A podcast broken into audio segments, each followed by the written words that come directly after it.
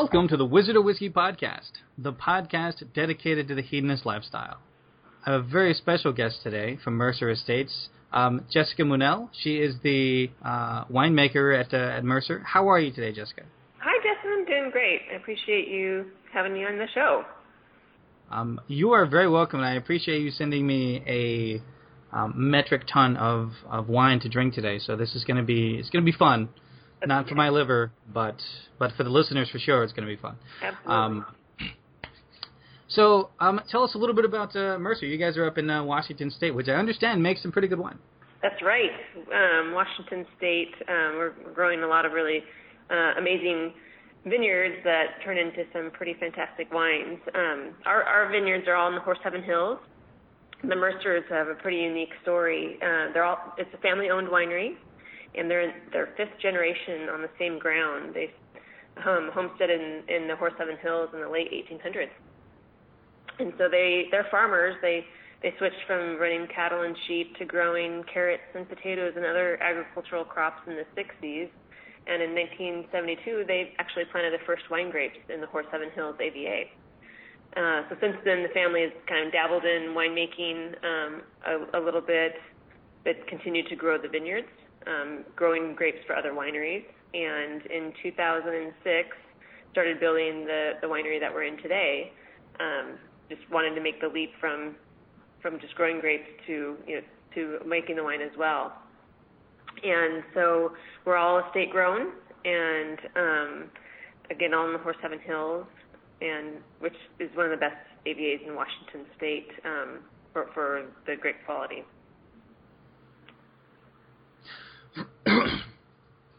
Fantastic. Um, let's um, let's jump right in. I've got the the rosé in um, in my glass. Um, and I do as well. fantastic. That's that's great. Um, let's um, tell me a little bit about the the 15 rosé. Okay, so this this is um, made from Grenache. It's from our Spice Cabinet vineyard, which is um, again, Horse Heaven Hills uh, Estate Vineyard. The reason why we called it our uh, named it Spice Cabinet is because we have everything from Grenache and Mourvedre and Cinsault to Petit Verdot and Malbec planted there. So it's kind of our spice cabinet to play with um, at, in the winery. And we have this one younger block of Grenache that um, once once it was in production, we decided instead of trying to manage the crop level for making red wine, um, we wanted we wanted to start making rosé on a large scale, and so we left the fruit hanging a little heavy. So we got some, you know, kind of slows down ripening. We have, you know, some colors cl- clusters that have colored up and are pink and red, and some that still have some green berries when we go in and harvest for rosé. So we machine harvest this fruit. You know, the, the Brix are about 22 Brix. Um, the pH is nice and low. Acidity is still really high.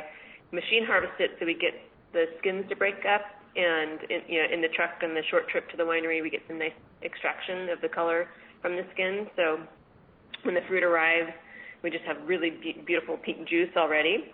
So we let all the, the free run juice um, drain off from the grapes, and then the rest, of all the all the fruit goes into our press, and we just close the press up and let it sit overnight um, to continue the color extraction.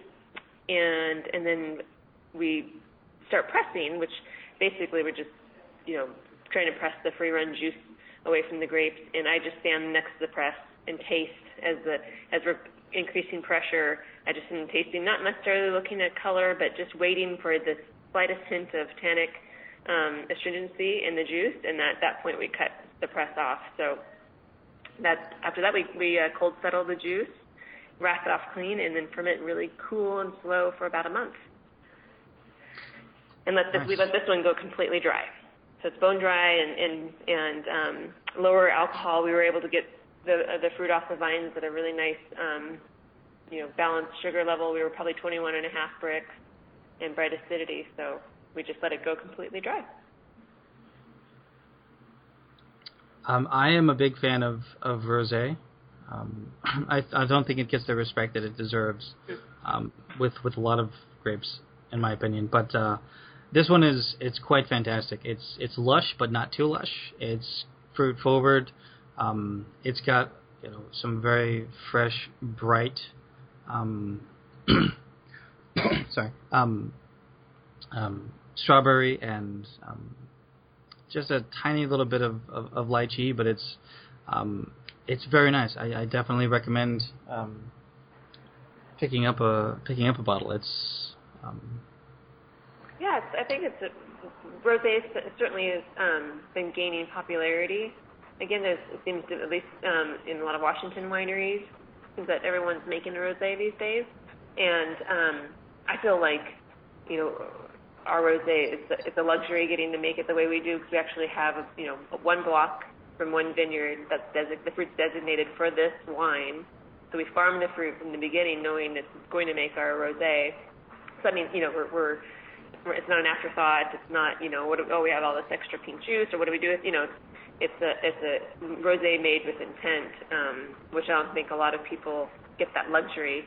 Um, so I feel feel fortunate that we get to to you know plan for it from the beginning.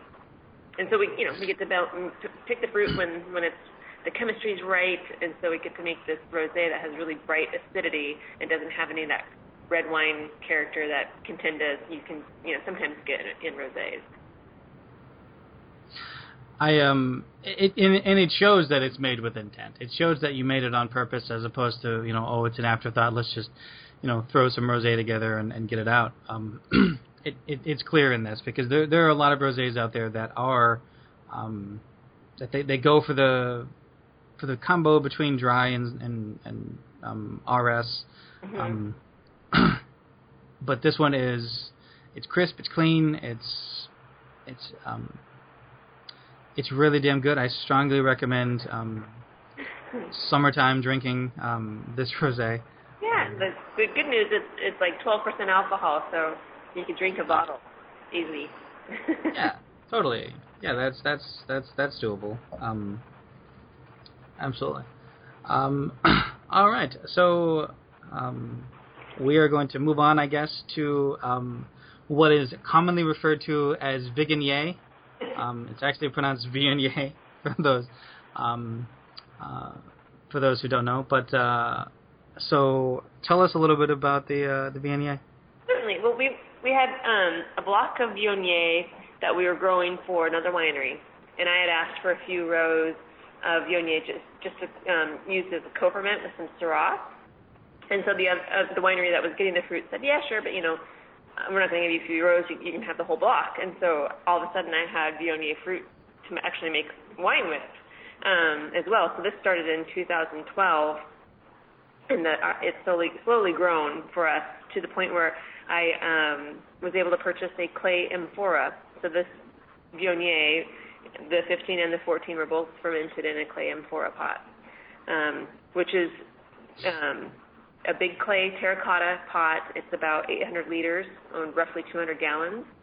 Um, it's deeply V'd at the bottom. It looks like a big topiary should be growing up top, um, but it's so that deep V at the bottom. What what happens is you know during most white fermentations, there's not a lot of action. You don't there's no movement of the wine. The yeast is just doing its thing, but because of the just the shape of the pot, we actually, during fermentation, you pull off the lid and you see the surface of the Viognier rolling. So just the fermentation kinetics and the shape of the pot allows for some sur lie mixing during fermentation so that the minerality from the terracotta of the clay and then the sur lie mixing during fermentation creates a Viognier with great creamy mouthfeel, but these really bright uh, aromatics, and and then the minerality I think that you know probably exists from the vineyard, but also contributes contributed by the clay amphora as well makes for a more interesting Viognier. So this doesn't see any oak, um, and it's again fermented completely dry.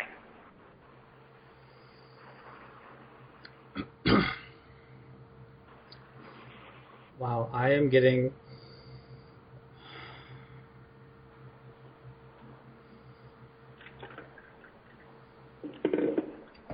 I'm definitely getting hints of white wine. It's very, it's very nice. Um, most people, that's the problem with this show is it's a podcast, so most people can't tell that I'm being a smartass. But um, it's um, it's really clean. It's incredibly crisp and dry. Um, it has very nice um, acidity.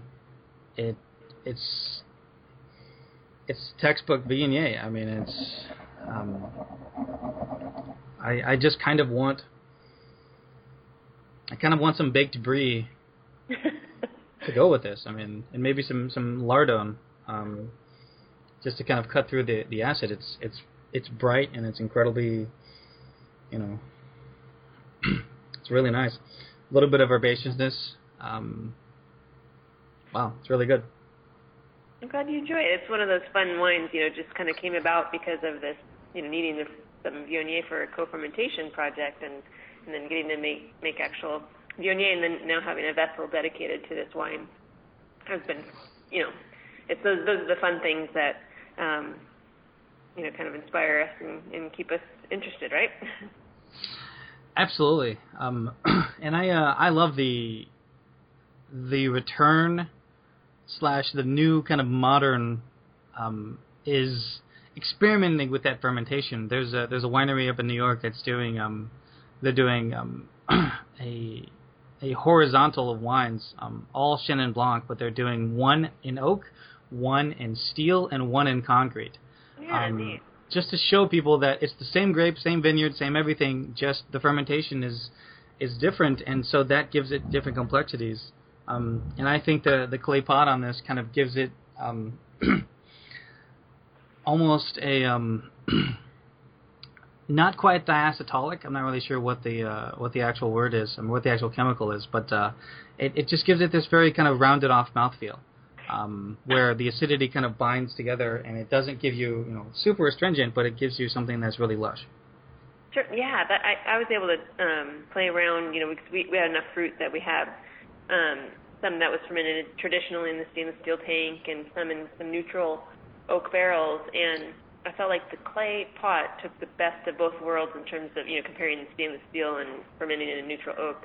Because even though the oak was neutral, it kind of dumbed down the aromatics. You lose a lot, a lot of the cantaloupe and the bright, the jasmine and orange blossom, and um, Right. the stainless steel, the aromatics were bright and fresh, but the mouth had a little edge to it, and so the clay pot to me was great aromatics, round, creamy mouthfeel like you would get in a barrel fermentation, and so it was just a yeah, it's a lovely marriage of the two. So the clay pots and concrete eggs and all those uh, vessels are, are just really cool ways of people to you know being able to really express the terroir of a vineyard because there's not much interference you know happening with, with what's going on with the fermentation.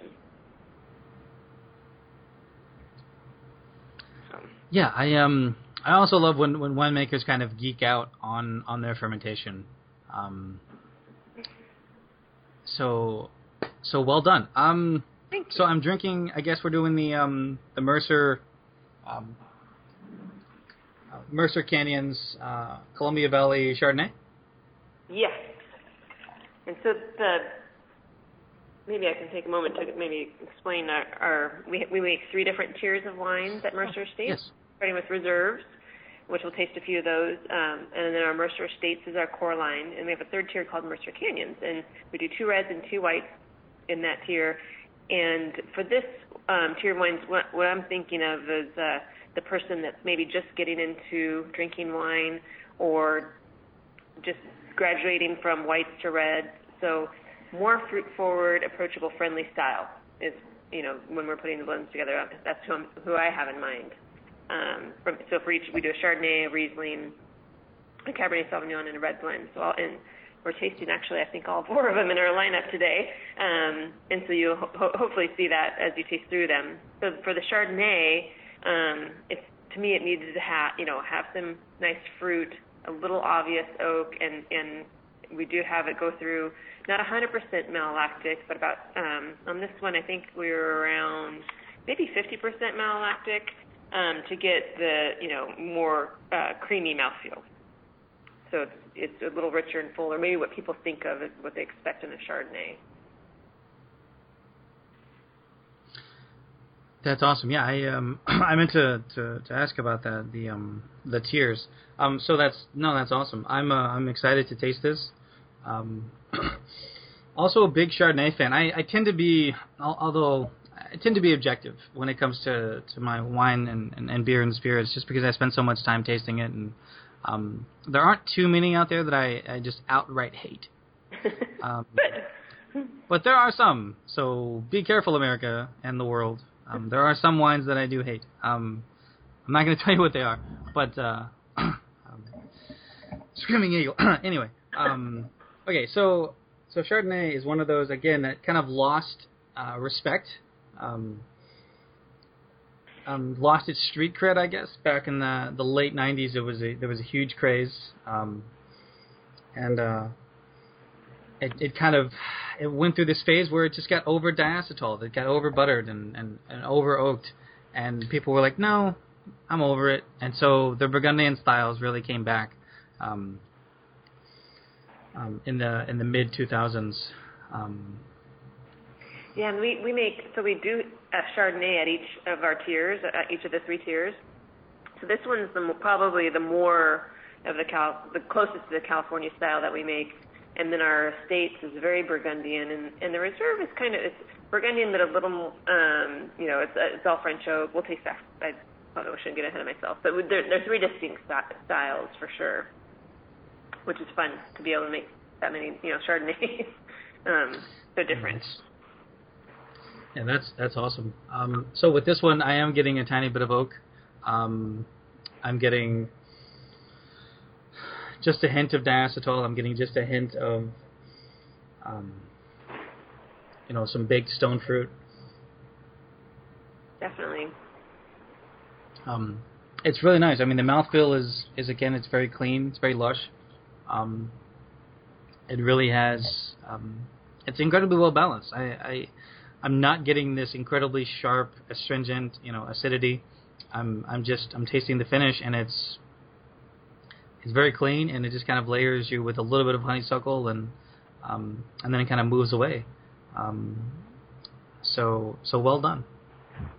Thank you. That's it's we this fruit. We have three different vineyards that makes up this um, blend for us in in we're like in from three different AVAs. The, the main one being the Horse Heaven Hills, and then we have an old uh, Chardonnay vineyard in the Columbia Valley, and then a young vineyard in the Yakima Valley. So each brings a you know different um, component. Definitely, we get some more pineapple from the older vineyard, and, and the young vineyard brings a lot of really bright fresh fruit, um, and then the the Horse Heaven Hills tends to be more of the like orchard fruits. So it, I think put them all together, and and, the, and it's a, a lovely har- harmony between all three vineyards.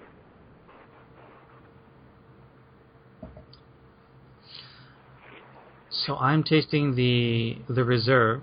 Okay. Um,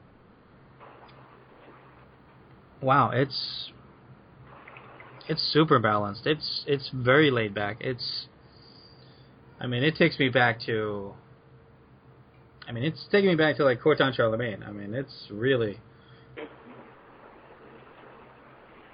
Well, this is um, our reserves are very small production, only 200 cases. So this was about nine barrels total, and so out of the nine barrels, all French oak, and about about half would be new French oak, and then of those nine barrels, um, only three were inoculated for malolactic. So we really restrained the ML, really trying to keep the bright, fresh acidity on the finish. Um, but then you have, we were doing stirly, hand stirring of the, of the barrel throughout the aging. Um, so, you know, it helped to contribute to the, the creamy mouthfeel without getting the diacetyl. I I'm I'm taken aback by this. This is, like I said, it's taking me back to um, to some really just bright and fresh um,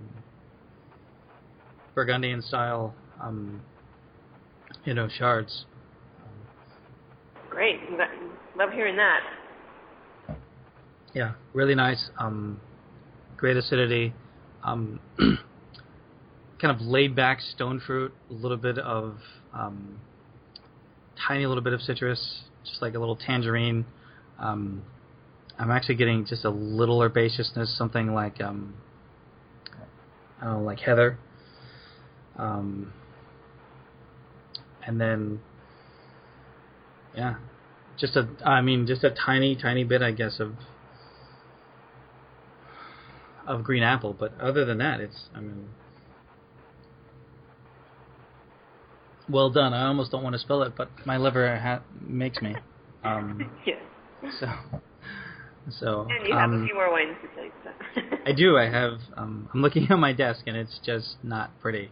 Um, as far as um, people assuming I'm an alcoholic. Um, so, so the Riesling. Um, let's uh, let's do this because um, Yakima Valley does um, does some pretty amazing Rieslings. I mean, they've been doing it for a while, haven't they? Yeah, so the Yakima Valley is, you know, the thing about Washington, um, the east side of the state where where wine country is, we get very very hot. It's very dry. It's a desert. No problem ripening grapes. So when we speak about the different AVAs, um, Yakima Valley is a little bit is maybe the cooler one of the cooler regions, but still you know cooler, meaning a few degrees. Still, it's still going to be um, upper 90s, over 100 in the summer. Um, but we're able to grow because it's a little heavier soil. We're able to, to grow a bit bigger canopy, so it's a little more suited to those aromatic white varietals like Riesling. And because because it's like slightly cooler um, temperatures, heavier soils, and the Rieslings out of the Yakima Valley are just um, have been phenomenal. Um, it's definitely the, where, where they should be grown, and and um, the reason why ours is out of the Yakima Valley, not the Horse Heaven Hills, is um, the Mercers are good friends with the Hogue family, and the Hogues uh, no longer owning Hogue Winery in Washington State, but they still um, have quite a few vineyards. And two of the vineyards um, that they grow in, in the Yakima Valley, we get our, our Riesling from. And so this wine is um, Brooks Vineyard and Spring Creek Vineyard. They're probably three miles apart, and they're night and day as far as the, the characteristics from the vineyards. The Spring Creek Vineyard is very linear, um, very lemon lime zest, minerality, flintiness, um, just clean, straightforward. And the Brooks is like white peach and honeysuckle, um, and just a big bowl of fruit in your face. So we make two different Rieslings, and the way we do have two different style Rieslings is blending those two vineyards at different ratios, essentially. Um, and because this is our Mercer Canyons Riesling, and we want it to be more fruit forward and friendly and approachable, it's about 70% of Brooks Vineyard, which is that white peach honeysuckle um, tropical fruit site, and then about 30% um, of the, the fruit from Spring Creek, which is the more linear, straightforward. So we have a nice balance, but it, you're getting more fruit in the nose essentially. And that's and if we had the two side by side, it'd be it'd be great for you to to see those and how different they are just by changing the the blend a little. What I'm what I'm getting on the nose is this pretty interesting little funk, and I love that when I get um, when I get funk on the nose from from Riesling, and I I taste it, and it's just um, it's just bright, and it's just acidic, and it's just um, fantastic. This is Washington Riesling at its at its best. It's it's clean. It has you know like you said, it has um, some white fruit. It's got the honeysuckle in there, um, a little bit of green apple. It's got um, a decent amount of acidity, but the acidity doesn't take over. It doesn't it doesn't overpower. It actually has a very lush kind of um, bright and yet subdued um, mouthfeel on the finish, and it just kind of fades away um, into uh, into a few tropical notes. Um, you know, something like a guava or papaya. Yeah, yeah. Um, we because you know in Washington, we, like so we we do get very very hot in the summer, um, but because we're so far north and, and the desert climate, we get um, these long days, you know, hot days, but then really cool nights. So we can go from 90, 95 degrees, even hotter during the the day, and it, the temperature can swing down to 60 degrees. We can have a 30 to 40 degree temperature shift at night, um, which allows all these uh, aromatic whites to really retain, and, and the reds as well, all of the grapes, um, retain their natural acidity. So we get some really ripe fruit with that still has really bright acidity, making you know I think in general you can say Washington wines tend to be very balanced because of that. Very cool. Very cool. Um, well, that is the end of, of part one. Uh, Jessica and I are going to take breathers. We're going to do some liver exercises, which I totally made up. Um, and then we're going to come back and we're going to taste the reds, which you guys are going to hear in uh, episode two. Um, so thank you very much, uh, Jessica, and uh, we look forward to uh, to talking to you again where we taste through the reds. Great. Thank you, Justin. It's been a pleasure.